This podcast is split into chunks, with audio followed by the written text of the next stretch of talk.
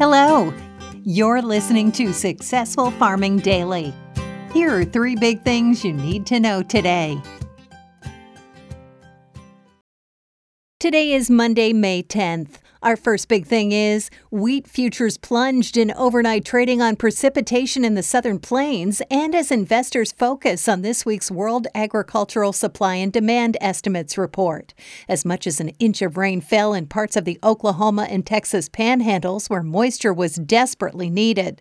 The U.S. winter wheat crop as a whole was 27% headed as of May 2nd, the Department of Agriculture said in a report last week, while 48% of the crop was in good or excellent condition last week. The agency will release its weekly crop progress report today.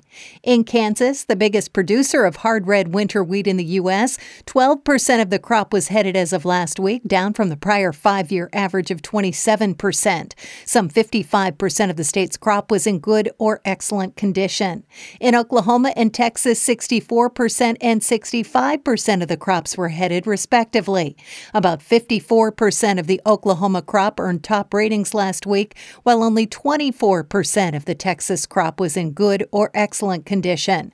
A few thunderstorms will be possible across portions of southern Oklahoma and western North Texas today, with chances spreading across parts of western Oklahoma tonight, the National Weather Service said. A strong or possible marginally severe storm or two may occur this afternoon across far southern Oklahoma.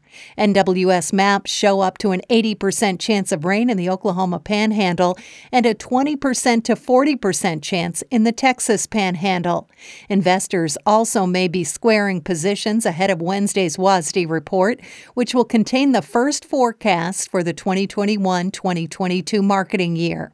Wheat futures for July delivery fell 13 and 3 quarter cents to $7.48 a bushel overnight on the Chicago Board of Trade, while Kansas City futures declined 11 and a half cents to $7.25 and a quarter cents a bushel.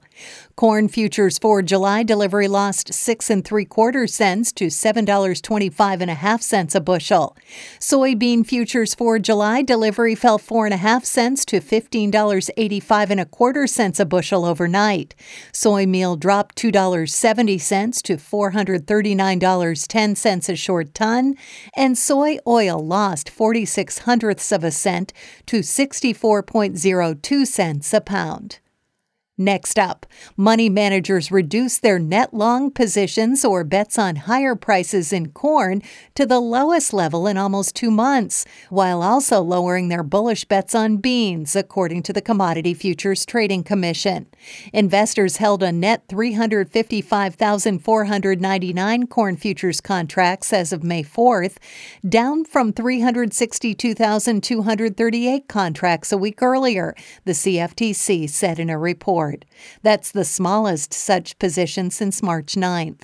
Hedge funds and other large speculators held a net long position of 162,975 soybean futures contracts last week, down from 168,851 contracts a week earlier, the government said. That's down from 168,851 contracts seven days earlier. Speculators likely reduced their net long in corn and soybeans after prices reached the highest levels in more than eight years, leading some to sell contracts and liquidate their positions.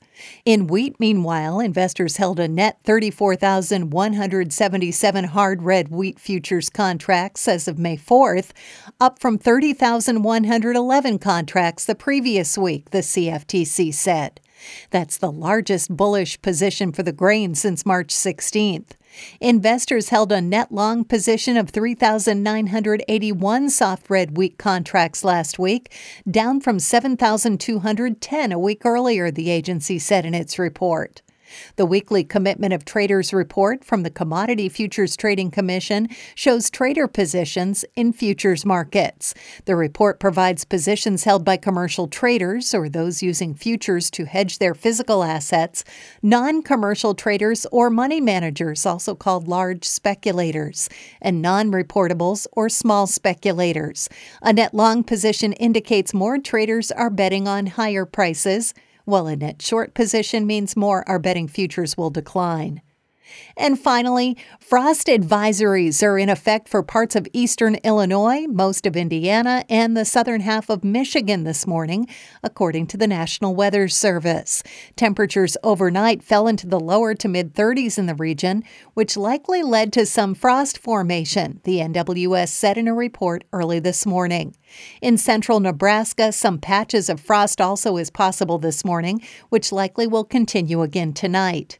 In northern Wisconsin, meanwhile, a freeze warning is in effect as temperatures fell into the upper 20s overnight. Cloud cover limited the decline in temperatures, though even colder weather is expected tonight into Tuesday morning. The potential for freezing temperatures and frost will be much greater tonight, the NWS said. Thanks for listening. Follow more news on agriculture.com.